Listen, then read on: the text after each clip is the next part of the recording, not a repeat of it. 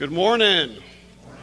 Welcome to Fellowship of Huntsville Church. If you are visiting with us this morning, we'd love to tell you about the ministry, to get some information from you. There's a connection card underneath the seat in front of you, or there should be. You can fill that out either electronically or by pen and pencil, or drop it in the box in the back, which is also where we take our offerings.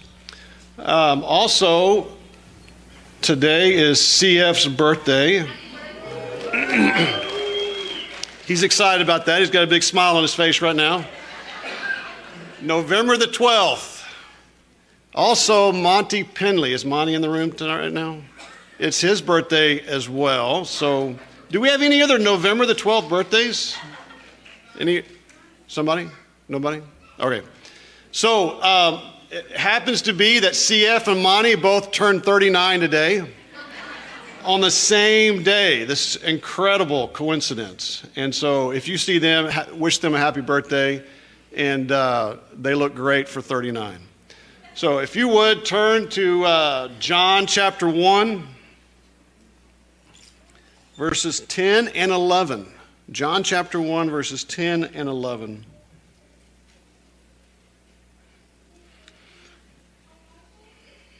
Starting in verse 10 He was in the world, and the world was made through him, and the world did not know him.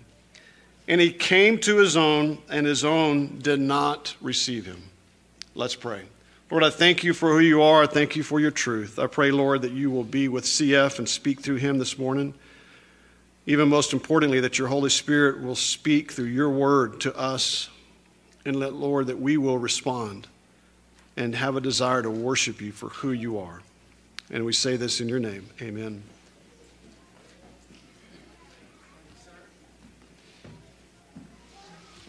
Good morning, everybody.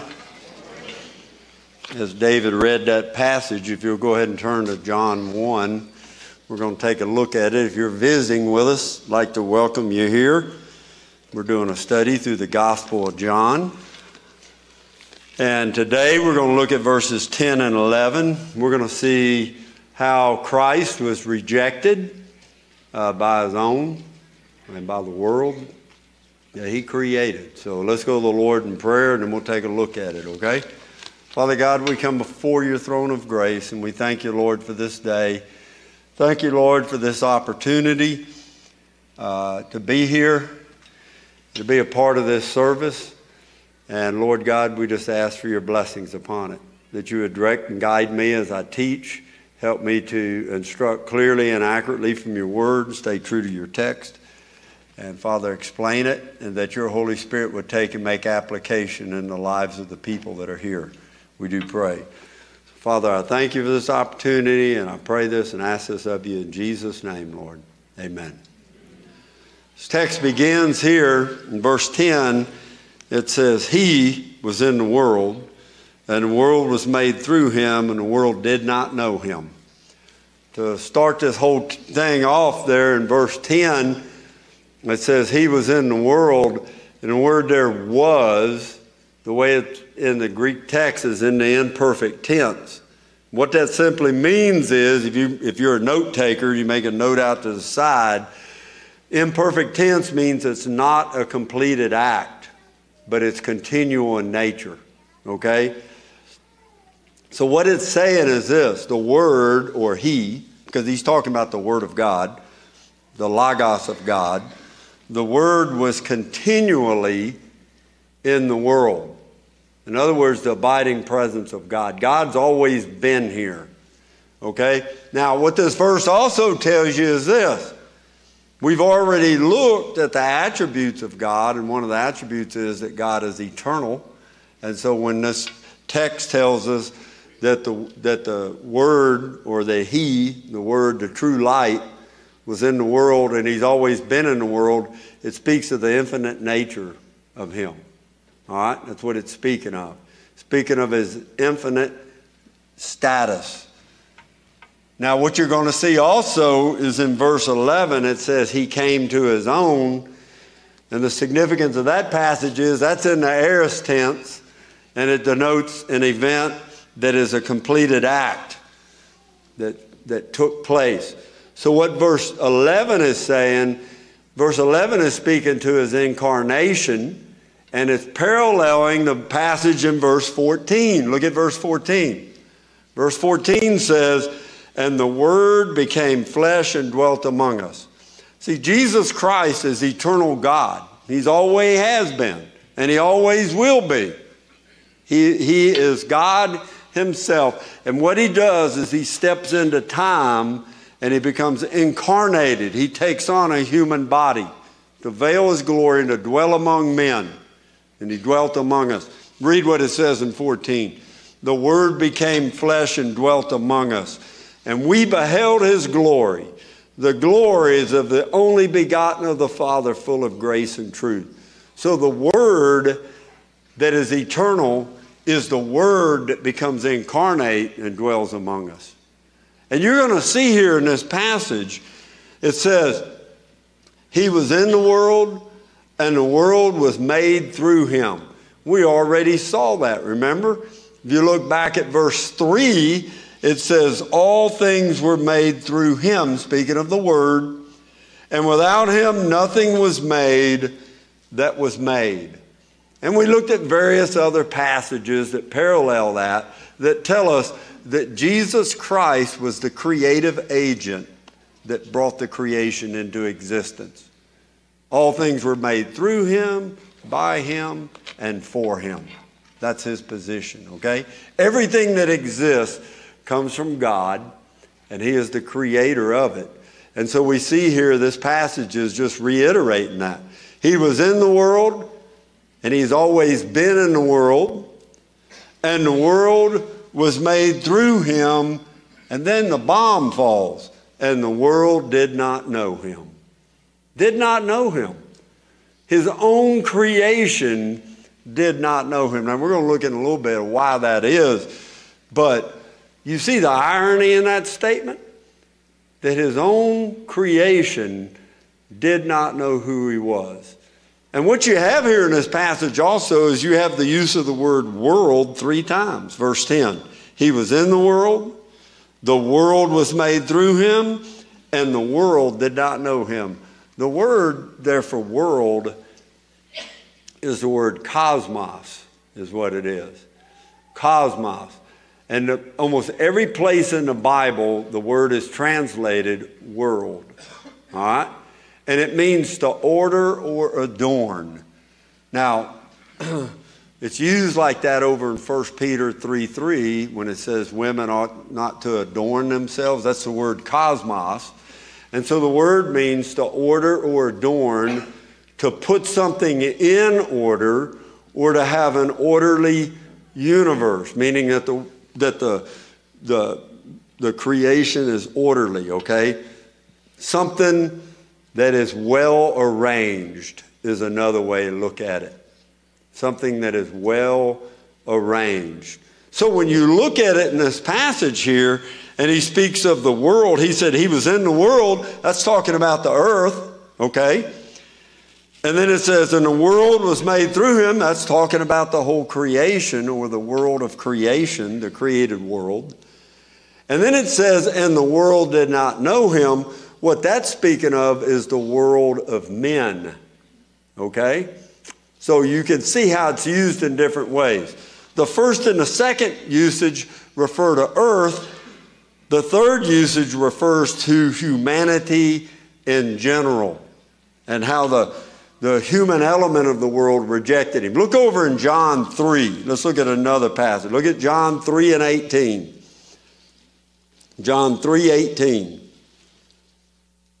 it says, He who believes in him is not condemned, but he who does not believe is condemned already, because he has not believed in the name of the only begotten Son of God.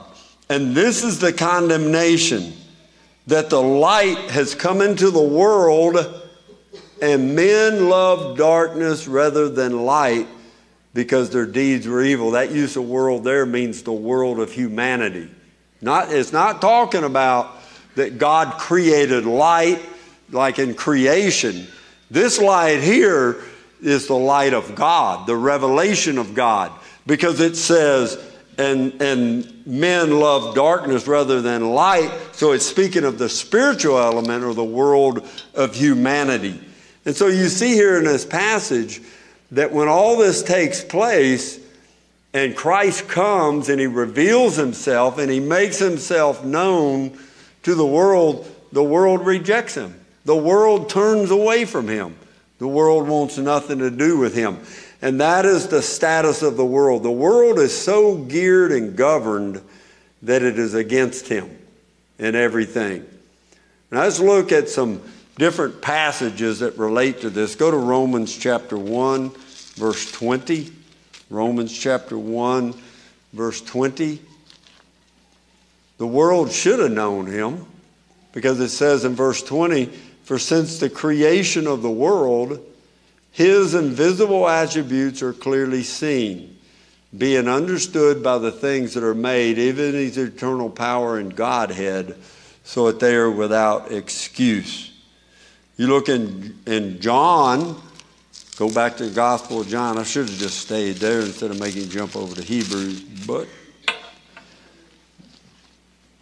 go to John 129 says the next day John saw Jesus coming toward him and said, Behold, the Lamb of God who takes away the sin of the world. Talking about the, the sin of the people that are there. So the word can be used in those different manners like that, different ways, if you will. It can be used because it speaks of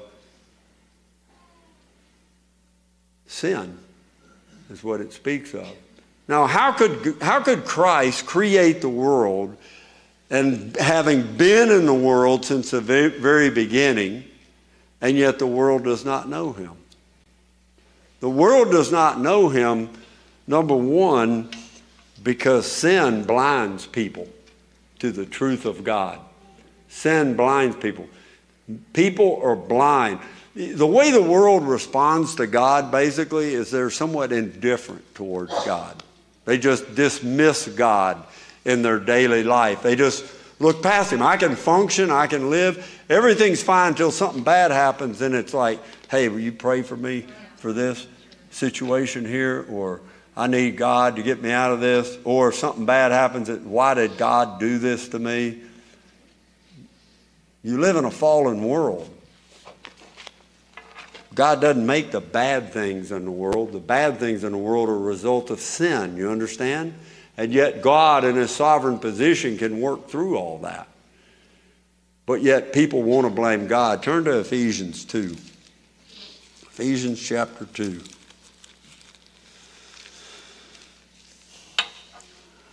Paul speaks to the church at Ephesus, and as he addresses the church there, in verse 1 of Ephesians 2. Ephesians 2 1. He says, And you he made alive who were dead in trespasses and sin. So what is he saying? Man is dead in his trespasses and sin. Now, what does that mean to be dead? How can man be dead if he's living? All right? The, the idea of dead there means man does not respond to the things of God. Okay? It does not mean that man is not spiritual. And so, what it's talking about in dead there, it's talking about man is spiritually dead. The Bible addresses physical death. Man will ultimately die physically because that's a consequence of sin. The Bible also speaks of eternal death and what that simply means is that if a person dies without coming to faith in Christ, they are separated from God and they go to hell. Okay? And they suffer as a result of that. But there's another kind of death that the Bible speaks of, and it speaks of being dead spiritually. And spiritual death simply means you do not relate to God, the true and living God. It does not mean that you're not religious because a lot of people that are dead to God are very religious people because man is still spiritual. Hence, you have all the false religions in the world, including people that will operate in Christianity and yet they do not have a relationship with God because they're appeasing the spiritual aspect of, of who they are and what they are.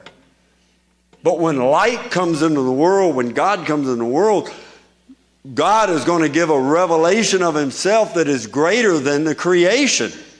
Because see, the creation of God, when you look at the creation, man, as it says in Romans 1:20, man can know two things. Number one, that God is real, or that he's there, that there is a God, and that he's powerful.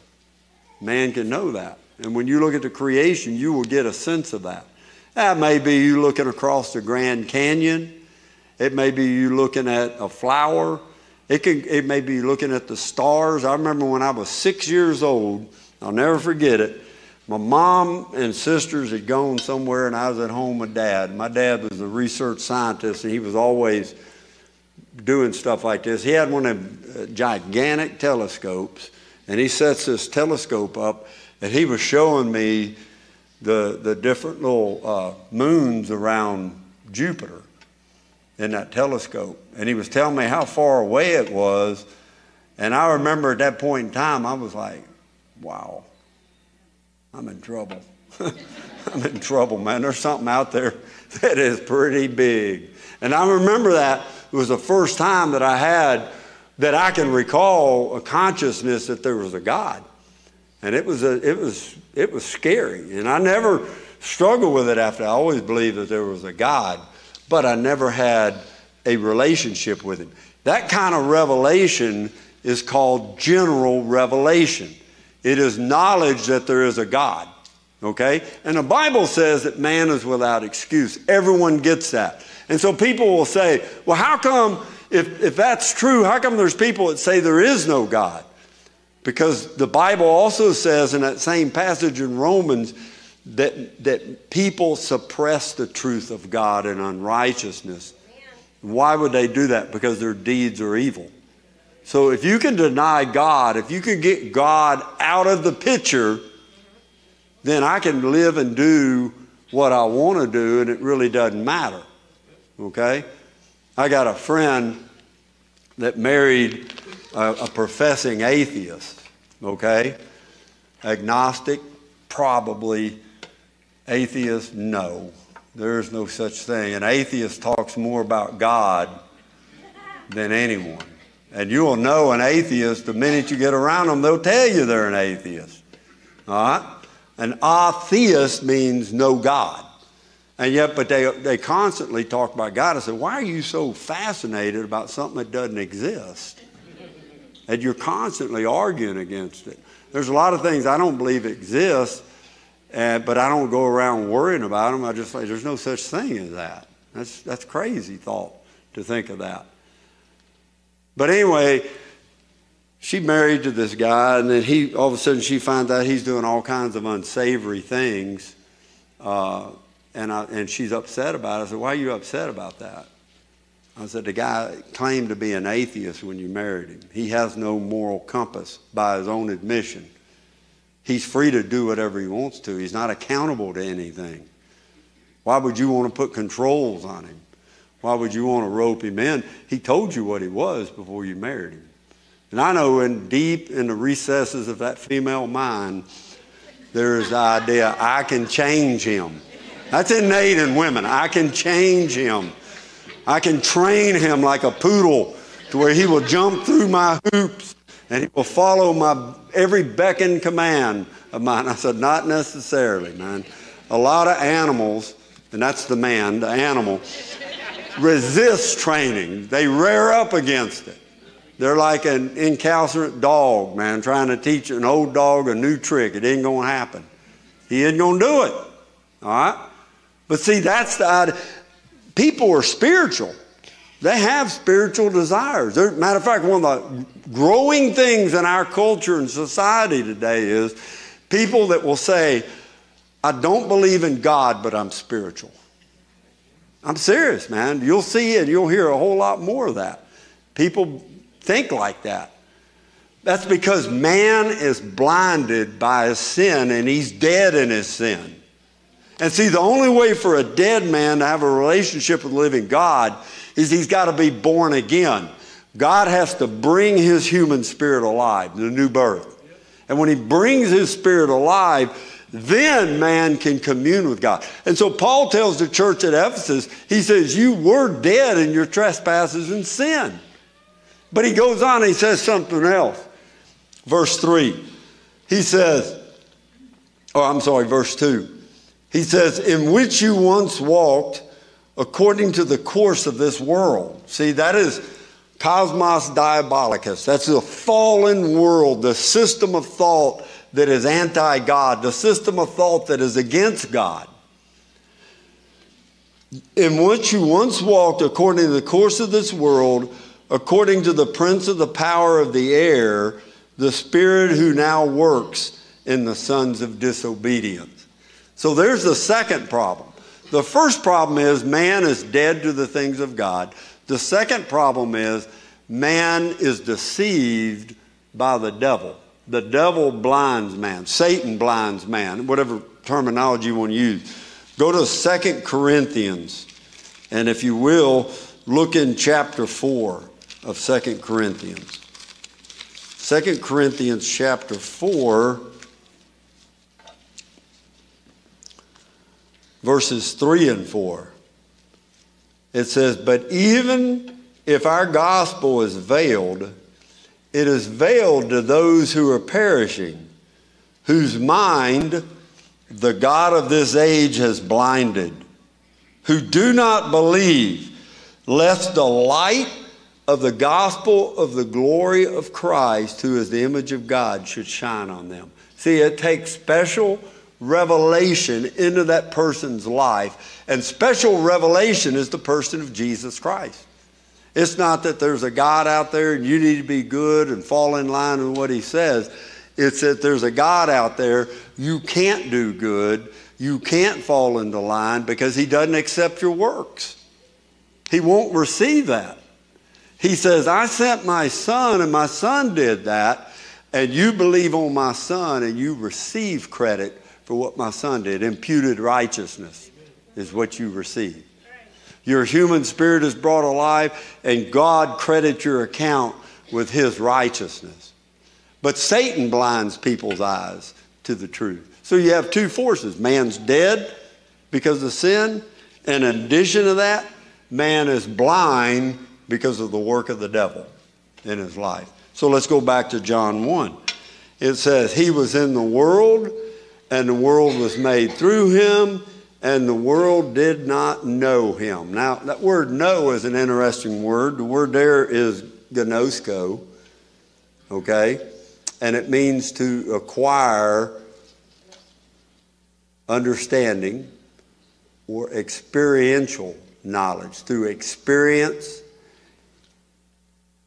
to understand something. And then lastly, it's relational, okay? So when it say, says that they did not know him, it means they had no relationship with him. They had no understanding of him. And that's what happens in Christianity. Your spirit is brought alive. God's spirit comes within you and you have a relationship with God. You relate to him. You interact with him. But it says, so when it says they didn't know him, that's what it's talking about. They had no relationship with him. Matter of fact, when you get to Jesus' high prayer in John 17, turn to John 17, Jesus said that's the whole basis of eternal life is to know God. John 17, verse 3. John 17, verse 3.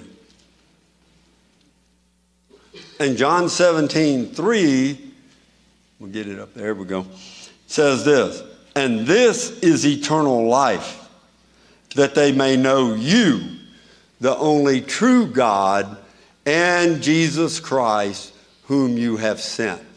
And that know there denotes a relationship. He's not just saying that you know about God, he's talking about you have experiential, relational knowledge of Him.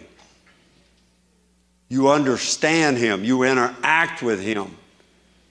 And the only way you can have that kind of knowledge is to be in relationship with Him. All right?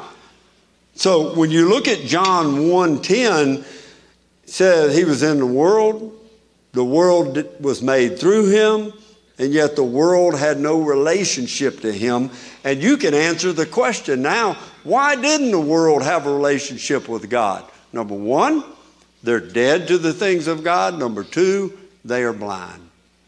And so you got to have special revelation. Someone has to share the gospel of the person that they have to believe. Okay? Then you're brought into a relationship with him. Bible is very clear on that. Very clear.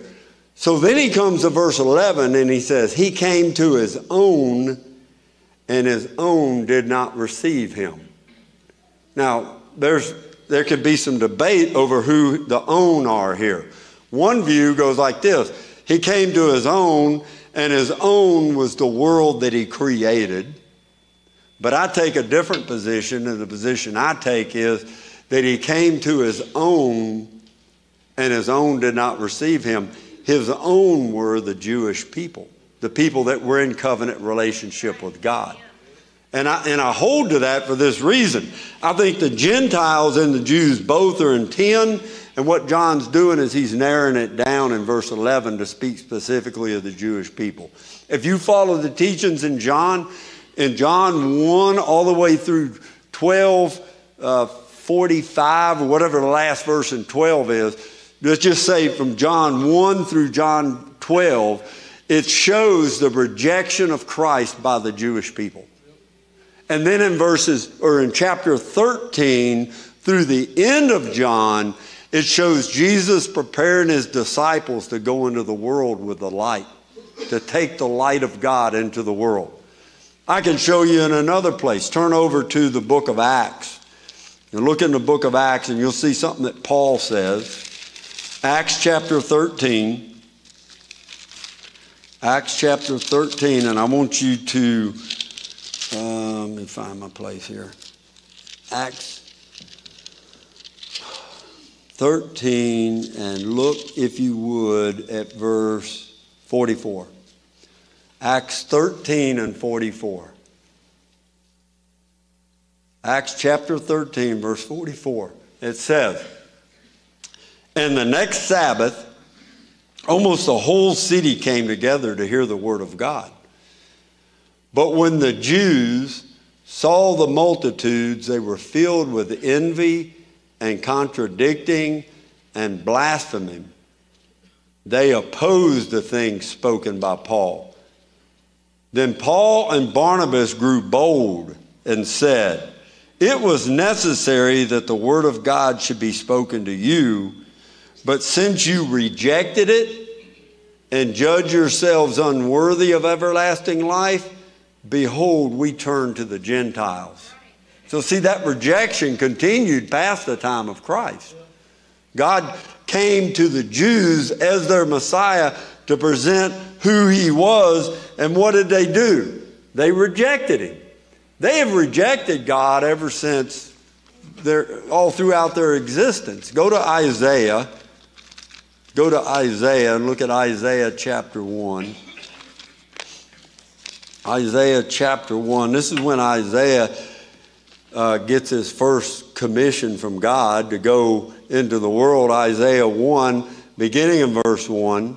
Isaiah 1 1 says, The vision of Isaiah, the son of Amoz, which he saw concerning Judah and Jerusalem in the days of Uzziah Jotham, Ahaz, and Hezekiah, kings of Judah.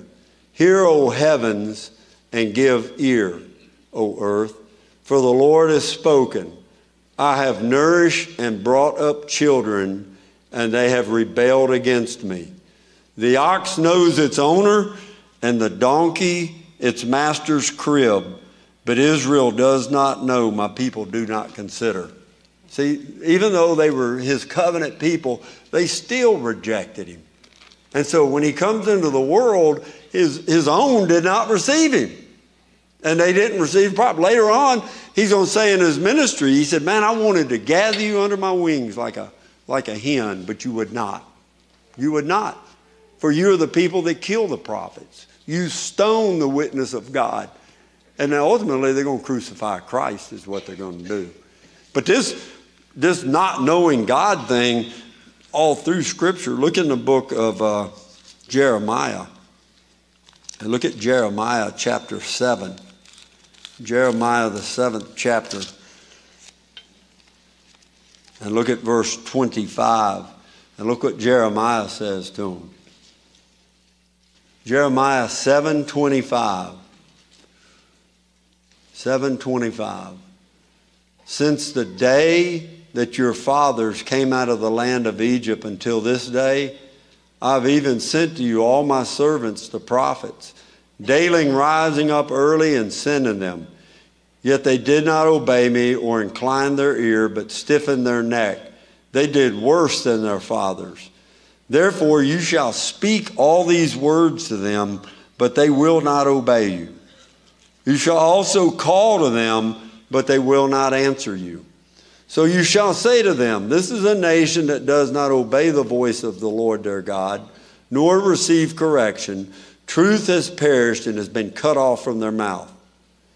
He just makes it very clear to them these people are not going to receive you. Go to Isaiah 53, probably one of the clearest passages talks about the suffering Messiah.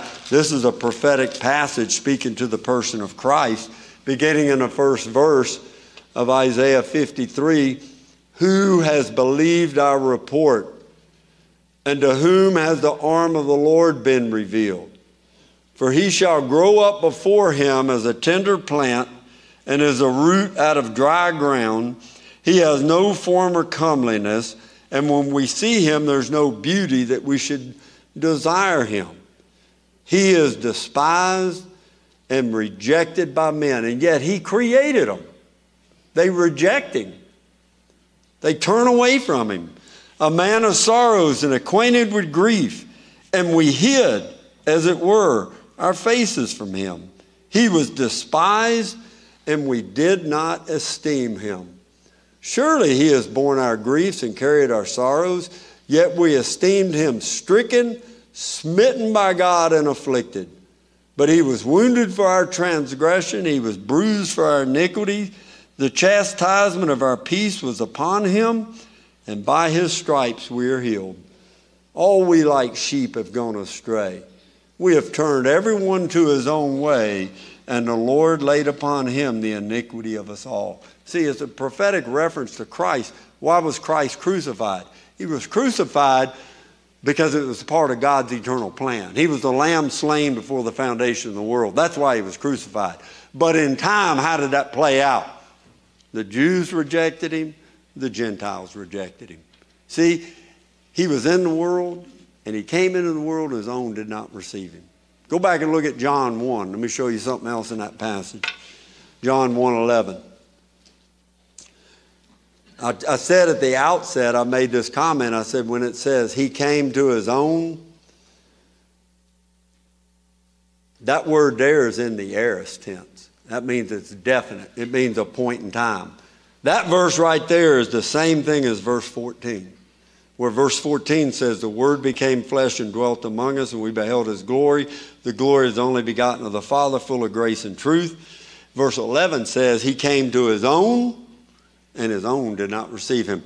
He was incarnated and he began his earthly ministry. And what did they do? They rejected him, they turned away from him. They didn't want anything to do with him. And so, verse 10 talks about him being in the world since the creation, but that's not in his incarnated state. Verse 11 is where his incarnation begins. And what is the incarnation of Christ? Christ is the eternal God. And the eternal God takes on a human body to veil his glory and to live among men. The ultimate revelation of God, the ultimate demonstration of who God is. And you would think when he came to them and he did that, that they would say, Wow, God has come. They didn't, they rejected him. And the whole First 12 chapters of John speaks about him being rejected by his own people. If you want to see a good, clear picture of that, go to John 10. You may be wanting a good, clear nap, but go ahead and turn to John 10 22. All right, 10 22. Look what it said. Now it was the feast of dedication in Jerusalem, and it was winter. And Jesus walked into the temple on Solomon's porch. Then the Jews surrounded him and said to him, How long do you keep us in doubt? Now, it's very important that you understand what group this is. It says the Jews. When John speaks of the Jews, what he's saying is the Jewish religious leaders. In other words, these are the ones that had the scriptures. They were the ones that studied the scriptures. They were the ones that should have recognized Christ and then turned to the people and say, This is the Messiah. There was one that did that, and that was John the Baptist. John the Baptist said, Behold, the Lamb of God that takes away the sin of the world. He proclaimed him. The Jews didn't do that. So they say, How long do you keep us in doubt? If you're the Christ, tell us plainly. Jesus answered them, I told you, and you do not believe. The works that I do in my Father's name, they bear witness of me. Now, what's that saying? If you'll follow in the Gospels, what you're going to see in the Gospels is Jesus will speak and proclaim truth to the people. And then as soon as he does that, he'll follow it up with miracles. The miracles were to authenticate the message. Okay? Jesus didn't just randomly roam through the countryside healing people to draw a crowd. He healed people and he did miracles, walking on water, feeding people, turning water to wine, all this stuff. He did that to authenticate who he is and who he was. That was a very third world existence in that day and time. There were not many doctors. My wife and I were talking the other day about this question that come up. And I said, You realize that when Jesus lived, he didn't heal every person that was sick. There's places in the Bible it says, and the multitudes were healed, or he dealt with multitudes. But, but he, his ministry went on for a, an extended period of time, a four year period. He's walking around uh, doing all this stuff. He's walking by people all the time that are sick that he doesn't anything with. That's not why he came. He didn't come to do that. He came to present himself as the Lamb of God that takes away the sin of the world. There's something far more important than physical condition of man. It's man's spiritual condition. And you got to figure living in that day and time, if you're wearing glasses, you would have been one of those people. Because without your glasses, you can't see, right? Or it's difficult to see. And that day and time, there were a lot of people that were, were classified as blind simply because they couldn't see because of eye problem. There was all kinds of infirmities. And Christ didn't heal all them people. That's not why he came. He came, present himself as the Lamb of God, and he would do miracles to authenticate the message. Probably the ultimate is in Matthew 12. I'm not going to turn to it, but in Matthew 12, he, he heals a man that was mute and dumb. I mean, he couldn't speak, he couldn't talk, he couldn't see. And Jesus heals him in front of the religious leaders, and they said, You did that by the power of the devil. See, they rejected it because what is he doing? He's authenticating who he is. And, and the miracle was to testify to the fact that he is Jesus Christ. And so if you say the miracle is not valid, then what you're saying is you're really not God. We reject you. See, they weren't just rejecting the miracle, they were rejecting the person that did the miracle because they said, You're the devil, is what you are. You're not God, you're the devil. And he says, You can be forgiven a lot of things, but to do that, to blaspheme the Holy Spirit by whom the miracles were done, there's no salvation for you. You never be forgiven of that. You can never be forgiven if you reject Christ. And that's what they're doing. They're rejecting Christ, is what they're doing. And that's what blaspheming the Holy Spirit is it's rejecting Christ. And he says, You have rejected the only means of salvation there is. You be forgiven of everything but rejecting me. But nevertheless, they still did it. Okay? So when he speaks to these people, that's what he's telling them here. in John 10, he says, I told you, and you do not believe. The works that I do in my Father's name, they bear witness of me, but you do not believe because you're not of my sheep. As I said to you, my sheep hear my voice, and I know them, and they follow me. Who are the sheep? The believers, okay? Are you a sheep? Mm-hmm. If you're a believer, you're a sheep, okay? My sheep hear my voice, and I know them, and they follow me, and I give them eternal life, and they shall never perish, neither shall anyone snatch them out of my hand. My Father, who has given them to me, is greater than all, and no one is able to snatch them out of my Father's hand. I and my Father are one. What he's saying is, I am God. He's proclaiming that to them. And do, do these Jews rejoice over that? No, look what they do. And the Jews took up stones again to stone him. Why? Because he's claiming to be God, and they understand what he's doing. And then Jesus answered them. He said, Many good works I have shown you from my Father. For which of these works do you stone me? And the Jews answered him, saying, for a good work, we don't stone you, but for blasphemy and because you, being a man, make yourself God. They understood what he was saying, clearly understood what he was saying. You're claiming to be God. We reject you. Jesus answered them, Is it not written in your law, I said, you are gods?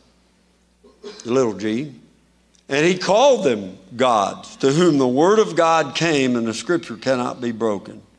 Do you say of him whom the Father sanctified and sent in the world, Jesus Christ? You are blaspheming because I said, I am the Son of God? If I do not do the works of my Father, do not believe me. But if I do, though you do not believe me, believe the works that you may know and believe that the Father is in me and I in him. Therefore, they sought again to seize him, but he escaped out of their hands. He's, it's not that Jesus is a sneaky, sly little sneaky thing that got away from him. It's that wasn't time for him to die. You're not going to kill me. I'm going to a cross, die for the sin of the world. See, that's God's eternal plan. And these people couldn't even capture him.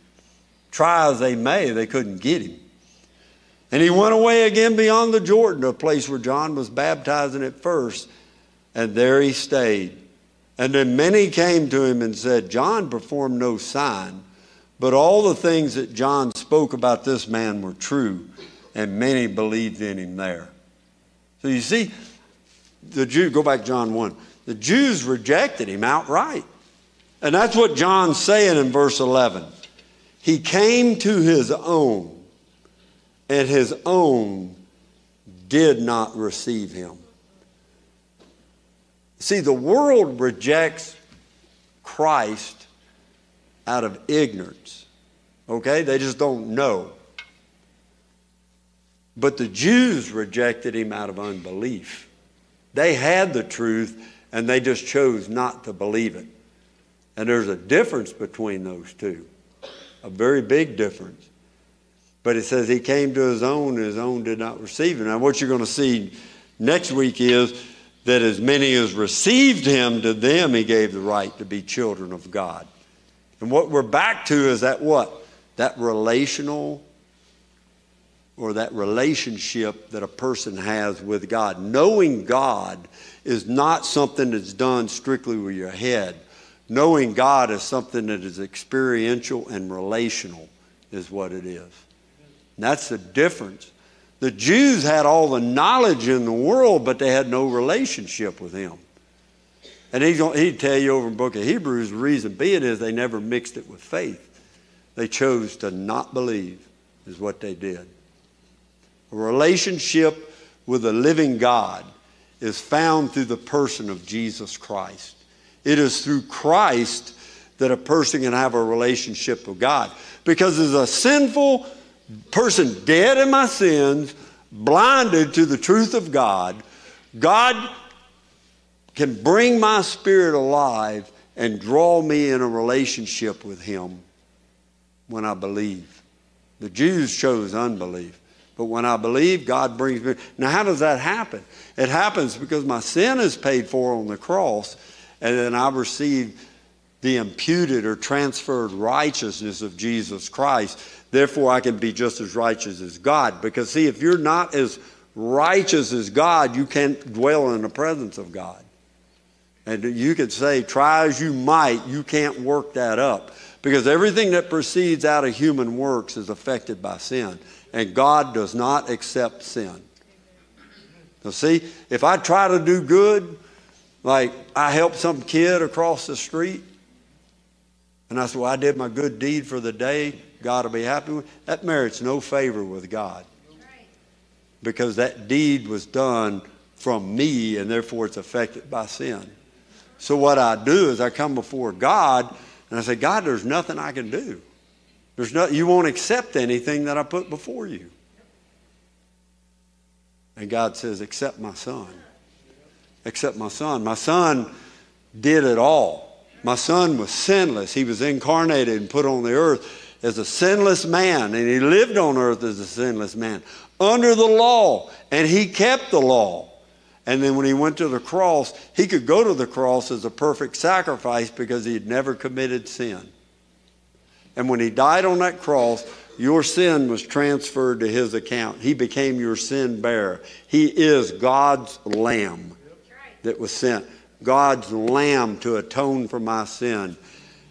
In addition to that, see, that takes a sin issue out of the way, but in addition to that, when I'm in relationship with Him, I get the transferred righteousness of Jesus Christ. I get righteousness transferred to my account that has kept all of the law. And so, therefore, I can stand before God as being perfectly righteous and not having any sin because I'm in relationship with Jesus Christ. But when He came, the world didn't receive Him, man. The world He created rejected Him. They said, We want nothing to do with that man. Matter of fact, you, you watch when he gets to his crucifixion, they're offered the opportunity to spare him. You know what they do? They said, Nope, we're not going to spare him. We're going to crucify him. He's going to die, but you can let that bum Barabbas loose. We'll take him instead. They were willing to take a, a murdering thief in the place of the righteous God. That's how dark and evil the heart of man is. And that's why man needs redemption. And that's what God is going to reveal here. He's rejected by, by the world. And all through John, you're going to see rejection, rejection, rejection. But in the midst of that, you know you're going to see? You're going to see people that receive him and come into that relationship. Same thing's true today. The world rejects him, but God draws people to himself. Have you, in your own life, do you have a relationship with Him? Because it is relational through the person of Christ. Not because you're good and you keep a list of rules or whatever. It's because you have trusted in Christ and you believe that Christ died for your sin and you have believed on Him. That's what salvation is. There is salvation in none other but the person of Jesus Christ. Jesus himself said, I am the way, the truth, and the life, and no one will come to me except through the no one will come to the Father except through me. You think about that. It's relational. Let's pray. Father, we thank you for your word. We thank you for your love for your people. We thank you, Lord, for all the blessings of this life.